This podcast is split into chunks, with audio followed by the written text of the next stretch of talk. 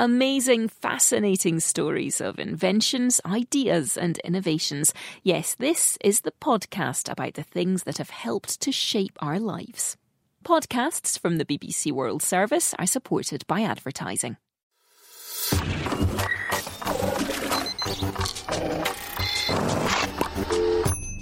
Fifty Things That Made the Modern Economy with Tim Harford. How can I help you?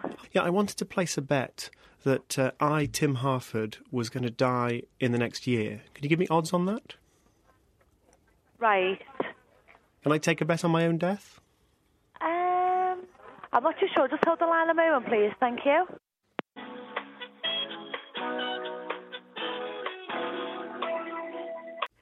Hello, Mr. Harford. Hello. Hello, sorry to keep you waiting there. Um, okay, no, basically we don't bet on death um, because it's it's a negative bet, you see.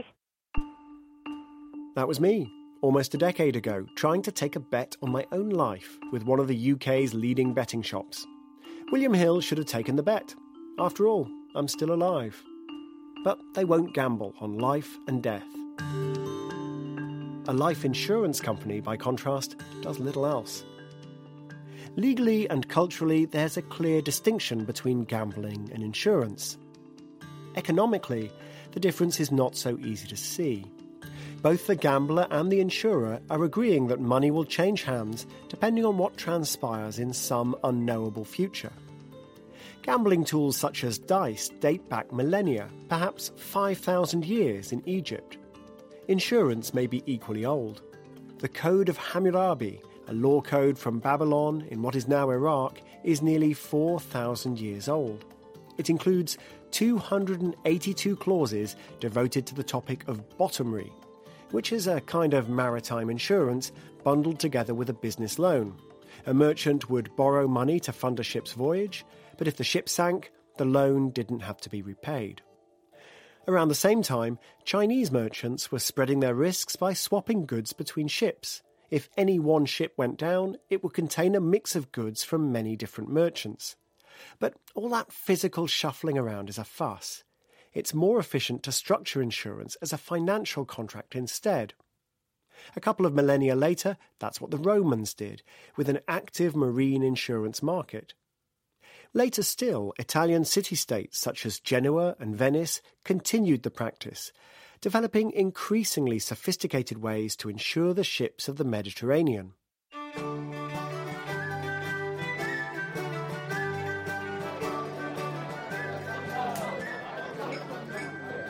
Then, in 1687, a coffee house opened on Tower Street near the London docks. It was comfortable and spacious, and business boomed.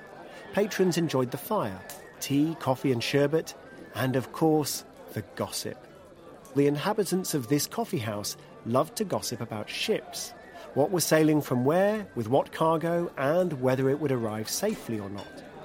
And where there was gossip, there was an opportunity for a wager. The patrons loved to bet. They bet, for example, on whether Admiral John Byng would be shot for his incompetence in a naval battle with the French. He was. The gentleman of this coffee house would have had no qualms about taking my bet on my own life. The proprietor saw that his customers were as thirsty for information to fuel their bets and gossip as they were for coffee, and so he began to assemble a network of informants and a newsletter full of information about foreign ports, tides, and the comings and goings of ships. His name was Edward Lloyd. His newsletter became known as Lloyd's List. Lloyd's Coffee House hosted ship auctions and gatherings of sea captains who would share stories and if someone wished to insure a ship, that could be done too. A contract would be drawn up, and the insurer would sign his name underneath, hence the term underwriter. It became hard to say quite where coffeehouse gambling ended and formal insurance began. Eight decades after Lloyd had established his coffee house, a group of underwriters who hung out there formed the Society of Lloyds. Today, Lloyd's of London is one of the most famous names in insurance. But not all modern insurers have their roots in gambling. Another form of insurance developed not in the ports, but in the mountains. And rather than casino capitalism, this was community capitalism. Alpine farmers organised mutual aid societies in the early 16th century, agreeing to look after each other if a cow got sick or perhaps a child. While the underwriters of Lloyd's viewed risk as something to be analysed and traded, the mutual assurance societies of the Alps viewed risk as something to be shared. Risk sharing mutual aid societies are now among the largest and best funded organisations on the planet. We call them governments. Governments initially got into the insurance business as a way of making money, typically to fight some war or other in the turmoil of Europe in the 1600s and 1700s. Instead of selling ordinary bonds, which paid in regular instalments until they expired, governments sold annuities, which paid in regular instalments until the recipient expired. Annuities were popular products because they, too, are a form of insurance. They insure an individual against the risk of living so long that all her money runs out. Providing insurance is no longer a mere money spinner for governments. It's regarded as one of their core priorities to help citizens manage some of life's biggest risks unemployment, illness, disability, and aging. Faced with these deep pools of risk, private insurers often merely paddle. At least citizens in richer economies expect insurance from their governments. In poorer countries, governments aren't much help against life altering risks such as crop failure or illness. And private insurers don't take much of an interest either. The stakes are too low, and the costs too high. That's a shame.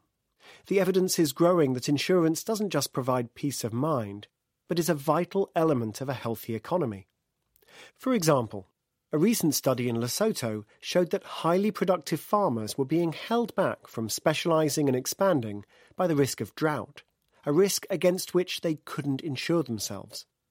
When researchers created an insurance company and started selling crop insurance, the farmers bought the product and expanded their businesses. Today, the biggest insurance market of all blurs the line between insuring and gambling the market in financial derivatives. Derivatives are contracts that let two parties bet on something else, perhaps exchange rate fluctuations, or whether a debt will be repaid or not. They can be a form of insurance. An exporter hedges against a rise in the exchange rate. A wheat farming company covers itself by betting the price of wheat will fall. For these companies, the ability to buy derivatives frees them up to specialise in a particular market. Otherwise, they'd have to diversify, like the Chinese merchants four millennia ago who didn't want all their goods in one ship. And the more an economy specialises, the more it tends to produce. But unlike boring old regular insurance, for derivatives, you don't need to find someone with a risk they need to protect themselves against. You just need to find someone willing to take a gamble on any uncertain event anywhere in the world.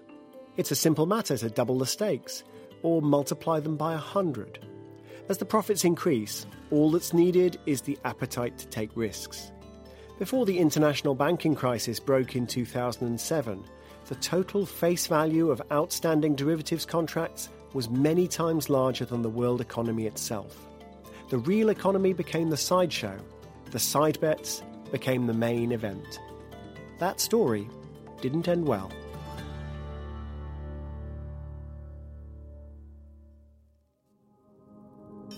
An excellent history of risk and insurance is Peter Bernstein's book, Against the Gods.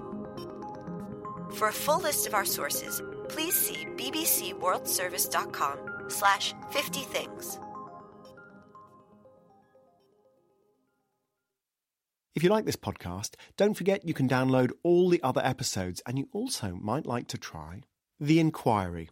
One pressing question from the news, four expert witnesses, and some challenging answers. One in two women wear the wrong foundation. Are you? Time to upgrade. Il Makiage is the boldest new brand in beauty. With 20,000 five star reviews, their Woke Up Like This foundation is a bestseller for a reason. Available in 50 shades of flawless natural coverage, all cruelty free. And with Try Before You Buy, it's risk free. Take the Power Match quiz to find your perfect shade and try it free for 14 days. Go to ilmakiage.com slash quiz. That's I L M A K I A G E dot com slash quiz.